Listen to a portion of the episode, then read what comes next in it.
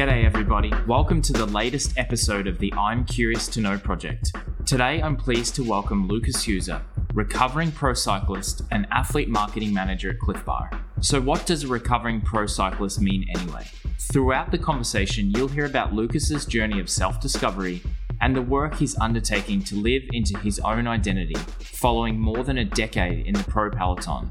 You'll also hear about the life altering crash that he was a part of while leading the US National Championship road race in 2014 alongside Taylor Phinney. That particular crash set in motion a series of events that led to drastic changes in both of their lives. Sometimes it's easy to forget that the impactful sporting moments we experience as fans and spectators have a human side and today we get to hear these tales from an insider's point of view. This was a meaningful conversation that I'm glad that I was able to have. Please enjoy. I'm stoked to have today's guest with me. It's been a long time coming. Um, we caught up a little bit before the call, uh, but my memory of first meeting Lucas, I'm going to share with you. We were sitting outside uh, Whole Foods at the 29th, I think it's the 29th Ave or 29th Street Mall in the Whole Foods there uh, Alex Diebold, who was a guest on the show, and I were sitting there having a coffee, and Lucas walks out, and Alex says, "Oh, Lucas, come over here and meet Travis." Uh, and then I have this feeling of energy. I, I can kind of get a sense of someone's energy. I was like, I like that guy. We spoke for about a minute, and I'm like, I really, I actually really like that guy. I want to get to know him at some point. Uh, so fast forward, however many years later, and here we are. Lucas, welcome to the show. Thanks, Travis. I, I, I had we had the same uh, memory. It was a, in the sense of just that uh, I, I remember meeting you and I remember the, the energetic connection. I didn't recall exactly where. Um, yeah. And then I've been following you ever since as if I, you know, as if we've yeah. known each other our whole lives. I think that's a bit of the joy of social media as well is, you know, we had that brief interaction. I follow you. I'm able to like comment on stuff you're doing. And it's like, you know, feeling like I do know you and I have a window into your world. I agree. One of the positives. You, know, the positives. You, gotta, weigh the positives and negatives on this one. Yeah. Right. Um, now, May 26 is a pretty impactful day in your history. I had to actually bring it up to you. So, um, there is a memory that I want to talk about, or an incident I want to talk about, um, where you and Taylor Phinney, uh, you know, leading the the U.S. national champs uh, four years ago, May 26th, in Chattanooga, Tennessee. Six, Sorry, 2014. Taylor crashes in front of you. You're able to kind of keep it together. Your bike takes the brunt of the incident. And then you've described that moment as a moment where your life kind of spiraled out of control or it spiraled away from your understanding of what life had been up until that point. Was such an impactful moment in my life. And I didn't know why then. And I was so lost right after it happened. But to look back on it now, it was it was the beginning of who I am today versus the ending of something I was. You describe yourself as a recovered pro cyclist. Can you give some context on your career? You know, you raced for 11 years, you raced all over the world. It was somewhat unexpected. You know, you out of college, go to Europe, start racing your bike. Tell me a bit more about what that career was like for you. For so many people, it's it's a, it's a dream, right? It's something you work for, and, you, and it's something you're, you're going after, and then it happens. You know, like, okay, I'm here. For me, it was always like this side thing that was just like I loved to do, and I and I, I guess it wasn't the lack of believing in my talent. It was like mm, that's never going to happen. Um, I'm not good enough, or I, I, you know a little bit of self doubt, or whatever it may may have been at the time. Um, so I just kept plugging away. I kept having fun at the sport, but I also knew that there was there was another side of me. There was there was you know Lucas the human being that was kind of going about his coming of age story and, and going to university and, and getting my degree and and even when I got that first pro contract, I still was like, no, I, I need to I need to focus on these other things because I, I don't fully believe it yet. Remember Vaughters was like, okay, training camp is is February. And I'm like, cool, I can't go. I got I have school. I have finals that, that week. And he's like, wait, what? like you can't like you can't not go to training camp. I was like, and I can't not finish my final. And he's like, okay, fine, come come. I think I could maybe come for like the last day or two or something like that. Yeah. Um, but I was always putting those things first until finally like this magic happened. Here's your pro contract. Like here's here's where you're going to live in Girona, Spain. We are going to go do this. And at that point, I was like, all right, let's go. I'm all in. What was that distinction for you that made you say, okay, I was all in? I think it was this this series of things that narrowed down of like I wanted to be this generalist, like I wanted to know everything. But to be a professional athlete, you have to just do one thing really well. And I think it was a series of letting go of all those other things and then finally getting to the point of like now it's time to focus and that and that is also a product of my personality of like i need to get to a place of of 100% focus on one thing um, in order to be the best that I possibly can. Um, there was the physical act of, of, you know, signing a pro contract, getting your first paycheck, getting your first like kit, your free bike, all these things that like, I just was like, this is so odd, right? This is such a not a normal path. You know, like I, I was a kid at like 15 who had the hand-me-down bike with size 46 shoes that was stuffed with like with newspaper What showed up for my first ride in 50 degrees and, and raining with like just shorts and a jersey. So I'm like, this is this is awesome. I love doing this, right? But I just like I had never had that experience of, of, of just like, oh my God, this is this is how you get treated as a professional, which was everything was taken care of care everything was taken care of for you. The tangible pieces was like the most mesmerizing, right? And then like the act of moving to Europe and all these things, I was like, okay, it's in motion. I'm not going to stop the train I still don't know where it's going. Let's get on. Tell me about some of those early days you're getting into the sport. Like, did you have mentors? Did you have people people kind of helping you along that journey, or was it a bit of figure it out for yourself? I came up in a really weird era in the sport.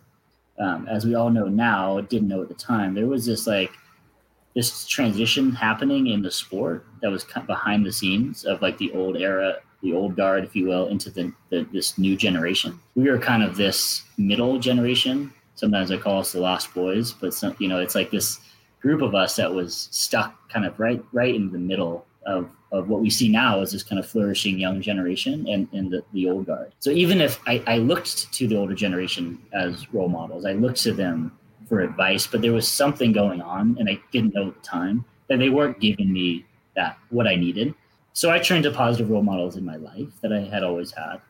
You know, it, it, for the most part, I kind of went about it on my own. Uh, but I did come from a really solid local cycling community.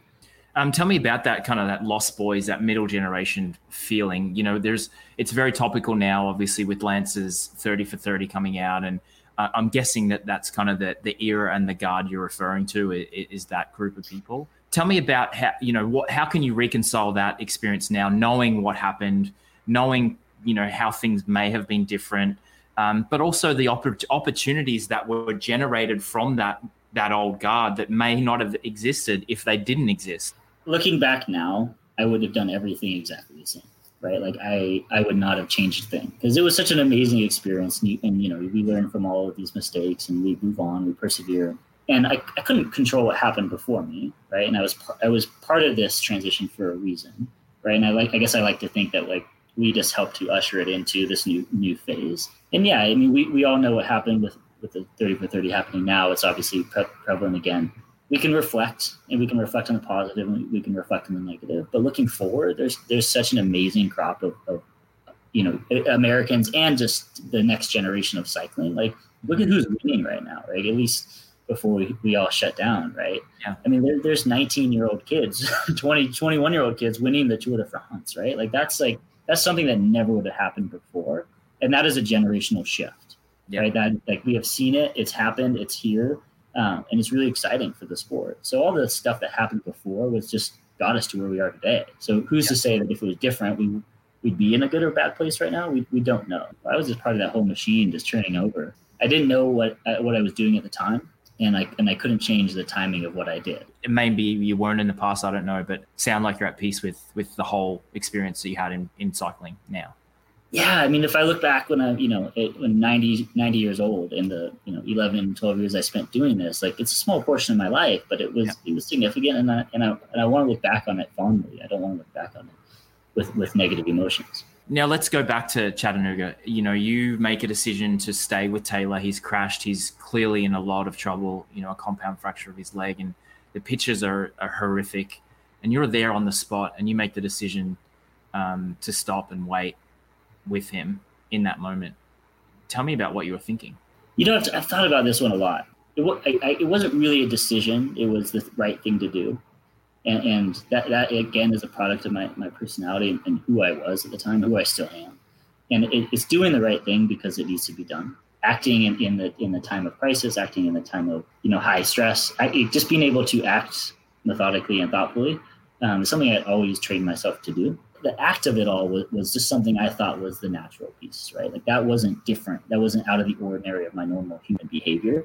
It was all the things that came after, which was which I didn't understand. You know, and that and that's just kind of a, a also a little bit of a testament to the sport is that everyone expected you expected me to not be there. Everyone expected me to keep racing, keep doing the, the things I was trained to do. And the, the, the sport forever, like just tried to, it, it, tried to beat the nice out of me. Generally, I'm a, a nice and kind human being. It, at the time, it didn't really support that, that character.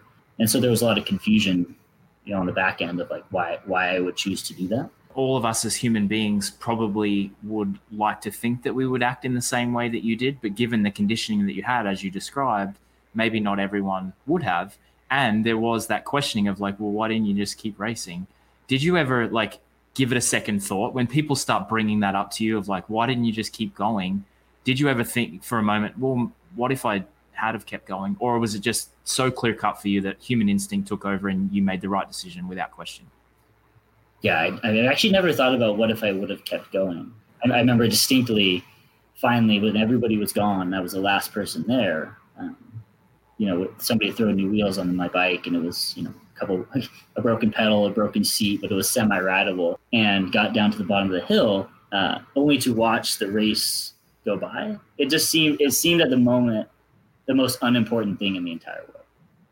Like the, the, the, the, yeah. the thing that I wanted to pay attention to least was right there in front of me. And it was the thing that was my whole world for so long before that. Um, and, and it yeah. gave that really interesting perspective of okay, this here's this thing that I do for a living. It's been my life, right? I I've been doing it since since I was you know a teenager, um, but it just it just doesn't feel right anymore. What a moment in time that you experienced. I want to I want to stay in this for a, a moment longer, and I want to talk about the relationship that you and Taylor had before, and then how that was able to, or how that was affected following this moment, and kind of what that may be now. Taylor and I were not best friends by any means. We were training partners. Um, we had a really unique connection. Me being one of the smallest riders, him being one of the biggest riders, like we had this funny connection where I loved training with him. In 2012, we had we had taken part in like a two and a half week long training camp together lo- locally here in Boulder, Colorado. It was designed to help get him to the Olympics and get him as fast and, and fit as he possibly could be.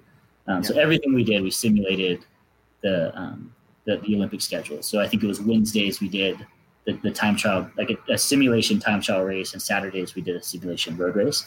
So we had a whole course set up in Boulder. We had we had th- three motor pacers that would like tag onto this group of twelve.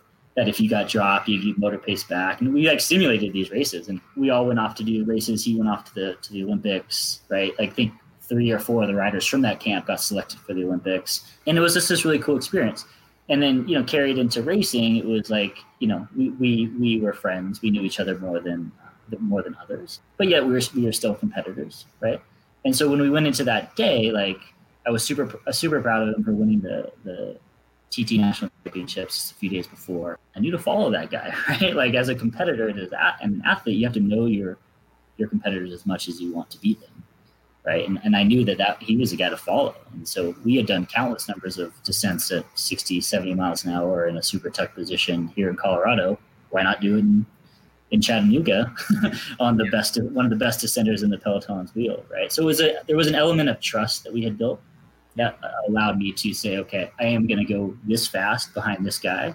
Uh, and just completely let go of any thought or fear of, of crashing um, because I trust him right? And it, you know, turns out it wasn't his fault. It wasn't our fault, right? But and mistakes happen. Did you ever talk about what happened? Did you were able to kind of share your side of the story and and have him share yours, or do, have you guys not? Yeah, I mean, we go back and forth. Yeah, we've had um, we've had some interesting conversations about it, uh, in the sense that like we feel like cosmically connected in a way that I I kind of know when he something's up with him, and he kind of knows when something's up with me.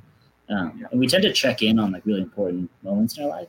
We don't call or text every day. Um, if anything, it's you know once every few months or twice, two or three times a year. But I know he's always there, right? I know we're always kind of connected on this level, and we've pro- we've both clearly processed on our own. Well, I appreciate you opening up and sharing. I think it's a it's a really interesting lead into the next part of the conversation, which is you um, really redefining and, and re, refinding yourself as a human being and tapping back into Lucas the human. Um, can you tell me about what that journey has been like from that moment until now, six years later? Oh man, it's been a, it's been a big transition. Um, I remember the January first, twenty sixteen. Uh, that was the first year I was technically not, or the first day I was technically not a professional cyclist. Um, I was I was very very lost. The the day that that crash happened, like a series of events were set into motion that things were going to just change my life, whether I wanted to or not. And it's one of those things where change happens in a moment.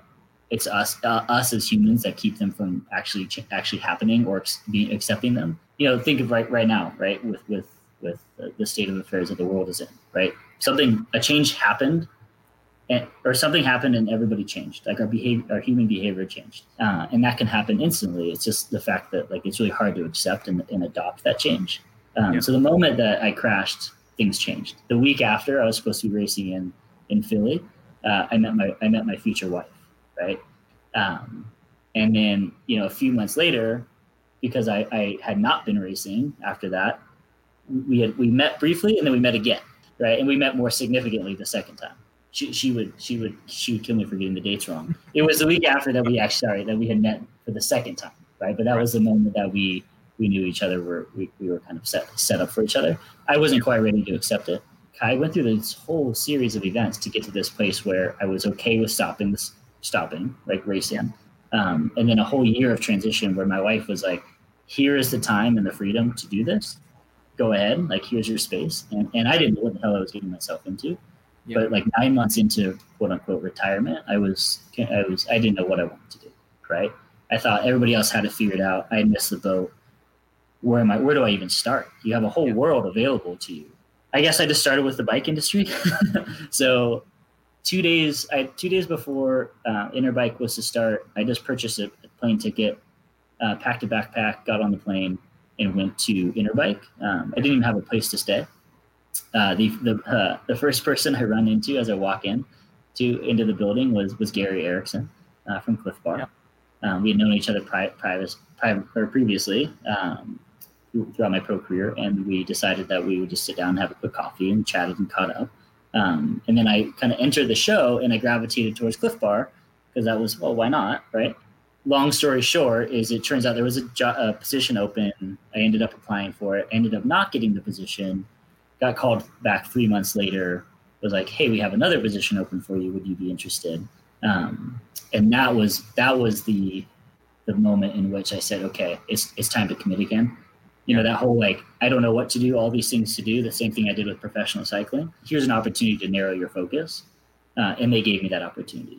And so we, we packed up we moved to the bay area in california and january 31st 2017 a whole new a whole new world started. Planned serendipity somewhat from what I can gather. You know, you don't know why you have to be somewhere, but you're planning on being there, and you know, good things happen when you when you put yourself in good positions.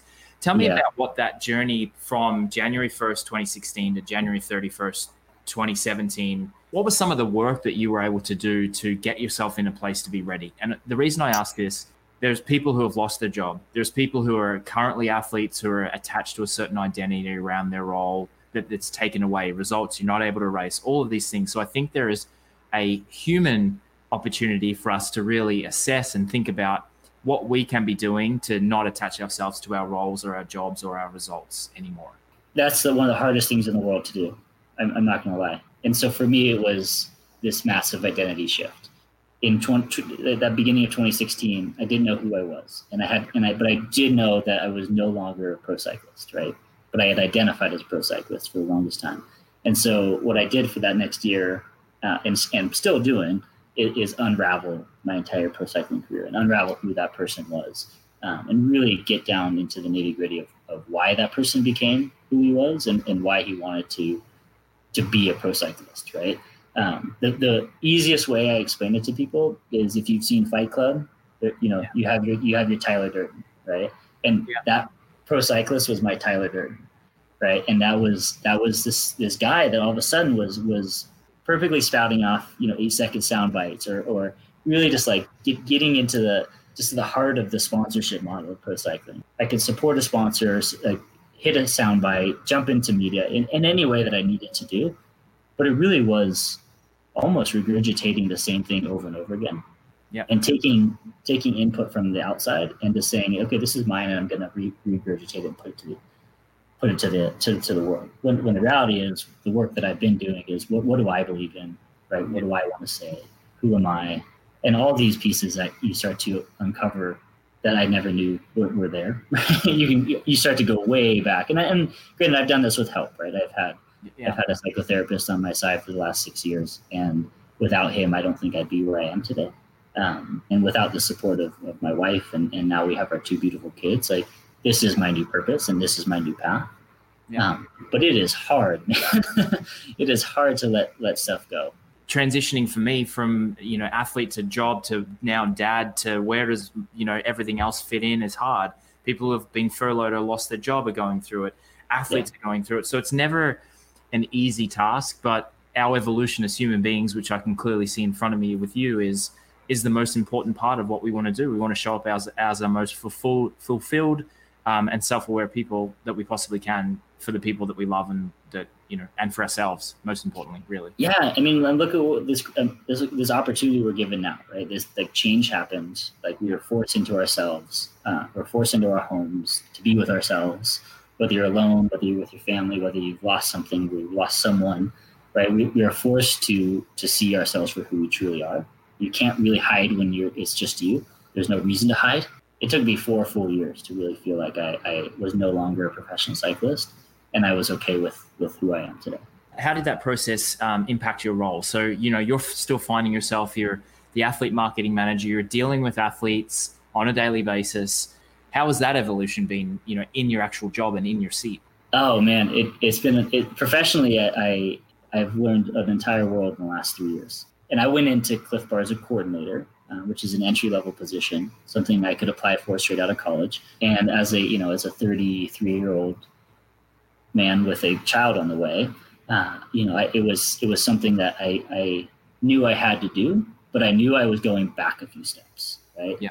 It's like I had, I had, I felt like I had earned my stripes. I was top, I was top of my game, at least where I knew as far as I could get in the sport. Here I am pulling myself back, and I said, "Okay, Lucas, you got to go back to being a, a cat three, cat four, whatever it may be, you need to start working, right? You need to put your head down, tail between your legs, and just get stuff done.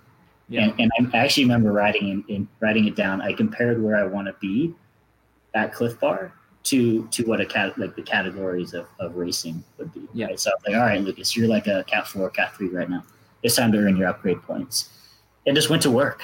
Um, yeah. You know, I was placing orders and pulling pulling warehouse shipments and and that was you know that was something that i knew i just had to i just had to do right? I was i was used to doing the work right to get to where uh, we can start thinking bigger start thinking more strategically. But i just knew that i had i had to just earn my stripes at clif bar. But yet i came in pretty pretty bullish. I, I learned that after a while. Like i learned to just do my work. But i had all these great ideas. And then all of a sudden you realize like all those great ideas are great ideas um, yeah. require an actual plan and strategy behind them so here I am, two promotions later, and, and I feel a little bit more lovely. Do you think that having that intense focus on just doing your job helped you find yourself and find your way out of that kind of mire that you found yourself in when you first left being a cyclist? Yeah, yeah. Yeah. I mean, it's it's purpose, right? It's it's yeah. you're, you're, working for something, and I think good employers provide that. Like they, they provide purpose. Um, I think yeah. Clif Bar is known for leading with purpose. Um, we have a values based business model that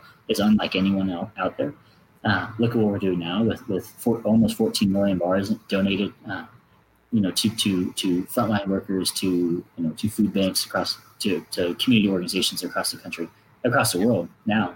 Um, so that that was helpful. I didn't know that at the time, but they they were providing this space for me to say, here's your here's your purpose, here's your focus, go to work, and you can also go home and you can you can see your family, right? And you can love your family. and don't forget to love yourself. right. Yeah, and you can switch off. You know, it doesn't have to be the all-encompassing thing. You're not worried necessarily about what you're eating when you're getting to sleep. When you know when your next workout is, you've got you know a start time and an end time.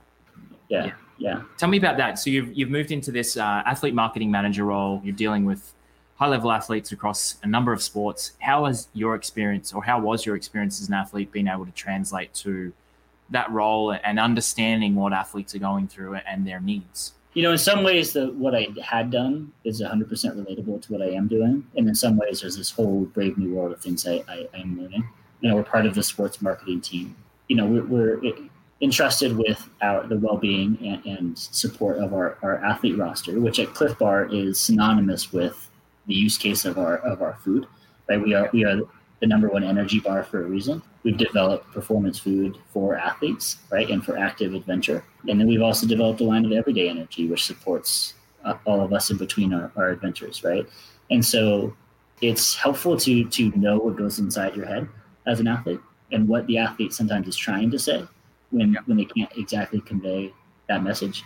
Um, and so, in some sense, we're we're this we're this you know intermediary step between the athletes and, and our overall business strategy and our and our growth goals and objectives but we help align those athletes to those other things even though it from the outside it's a lot of just relationship management with our athletes on the inside it's it's developing entire marketing campaigns around or around our athletes and what they and what they do um, but also trying to let them be them because that's the uniqueness of athletes right and and that's the understanding that where i was is you have to just let them be them. You can't force too much down down their throats, and you can't tell them to say anything. Have there been some memorable campaigns or ideas or things that you've been able to bring to life within that scope that you're especially proud of? Right before this, our office shut down Mar- March 11th. So on, on March 9th, we launched our new sustained energy campaign, and our sustained energy energy campaign was was a bit of a, a throwback to the original Clif Bar, but also a reminder of how this this one little bar, this unique bar, kind of changed the landscape of, of performance nutrition forever, and that is still very, very relevant today. Plus, we plus we do all these other things. Um, so it was the first like athlete centric marketing campaign we had done uh, in the time that I had been at Clif, but probably in the last six or seven years. Unfortunately, went on hold uh, very very shortly after, and so you know the world wasn't ready for that, or we weren't we weren't ready to give it to the world. And so we're going to slowly start getting back into that. But the, one of the cool parts was we changed the iconic uh, climber on the Clif Bar package with six leading uh, women athletes yeah. uh, in their respective sports. And that was a really cool project to work on because all of a sudden you get to put Venus Williams and Megan Rapinoe on a, on a package. And you're also putting Katerina Nash, right? And Lakey Peterson and, and some people that are kind of more into in our in our core sport. And that's the uniqueness of working for a nutrition brand is everybody has to eat, right? So our athletes aren't just cyclists, our athletes aren't just runners, right? Our athletes, we, I mean, I think we have over 20 different sports on our athlete roster. That's just a testament to what we can do as a nutrition brand, um, but also the excitement of, of my job. What was the reaction from those athletes when you brought that idea to them and said, "Hey, we want to change this iconic wrapper. We want to include you on on there. Here's how we're going to bring it to life." It's hard to believe, right? It's all, but and I don't want to draw this direct comparison. However, it's been said before. So it's like being on a Wheaties box, yeah. right? That, that, kind of like that iconic shift into this. This we're gonna put your face on a on a on a package. Like that's that's pretty cool. And I think the coolest part is when they're walking through a grocery store, right? And they're walking through the bar aisle, and all of a sudden, like there there they are. It's cool to see it on social media, but when you walk up and you grab that bar and like you see that package, like that's when they've had the most intimate reaction. That's really cool. I had um, Caitlin Looney Lands- Landesberg on the show. She was the founder of Sufferfest Beer, and the question I asked her was, how, "What's it like seeing your product out in the wild for the first time?" Or, you know, do you still have that same reaction? She said the same thing you just described. You know, seeing it on a store shelf or someone drinking a beer on the patio, and you're like, man, I'm that's my product. That's what I created. So, you know, draw the parallels between the athletes being able to grab their own bar off the shelf is is really cool. Yeah, yeah, and and keep in mind, like I, I work for the company. Like, I think Gary is probably the most proud of this all, right? Like, I, he is such a uh, an amazing leader, right? He's such yeah. a balance of, of humbleness and competition and, and hunger and, and, and drive and compassion and empathy. Like he kind of he just hit him and his wife Kit actually just embody all of that. So yeah. the reason the sustained campaign came to life was they Kit and Gary stepped back in as co-CEOs part of my transition was learning how this business world works. But then all of a sudden, I see how an entire business changing, right? And when it changes, when the leadership changes, like the entire company changes, right? You know, here we are. We actually just announced our, a new CEO um, starting next week. Yep. She's she's amazing. Like from what from what we've seen and heard, um, we will all be her uh, next Monday, June first. Yeah, um, but it's exciting to be all, part of all this change at a, in a in a bigger a bigger company like this. Yeah, and change will never stop. And uh, you know, you, we were talking before the show. You moved family back to Boulder, um, you know, and then you haven't even really been in the office because no one's working in the office anymore. So it'll constantly be that. That was a memory I had from my time at Lululemon was leadership change and you know uh, directional change and campaign changes and all of these things, and you just have to kind of roll with the punches a little bit, but you know, act out of innovation as well tell me about some of the athletes you get to work with. I know there's some amazing athletes on the roster. We actually had Lindsay Corbin who left a wonderful message saying, "Yeah, Lucas, good job." um, I know she's been a long time Clif athlete. Oh yeah, I mean, I love, love Lindsay and Chris Corbin are, are, are kind of the most dynamic duo uh, I, I, get to work with, and I, I love that. Like they are just like this amazing support network of each other like we're working with with Lindsay as an athlete, working with Chris as a photographer, like, and he's yeah. he's supplying creative with images. These are those are two really really great people. You know, I work with a, a full list of, of, of, amazing athletes. Like I, I love the conversations I have with Jeremy Jones, right? Those always tend to go another direction. uh, you know, he's very passionate about about climate change, and he's the founder of Protect Our Winters. Um. You know, on, on, on, the, on another end, you know, we, I have Kai Lightner, who's been this amazing up and coming climbing talent. Uh, you know, kind of just missed his spot at the Olympics. And he, he's also going through a little bit of transition, right? Trying to figure out what his next phase of, of his sporting career is.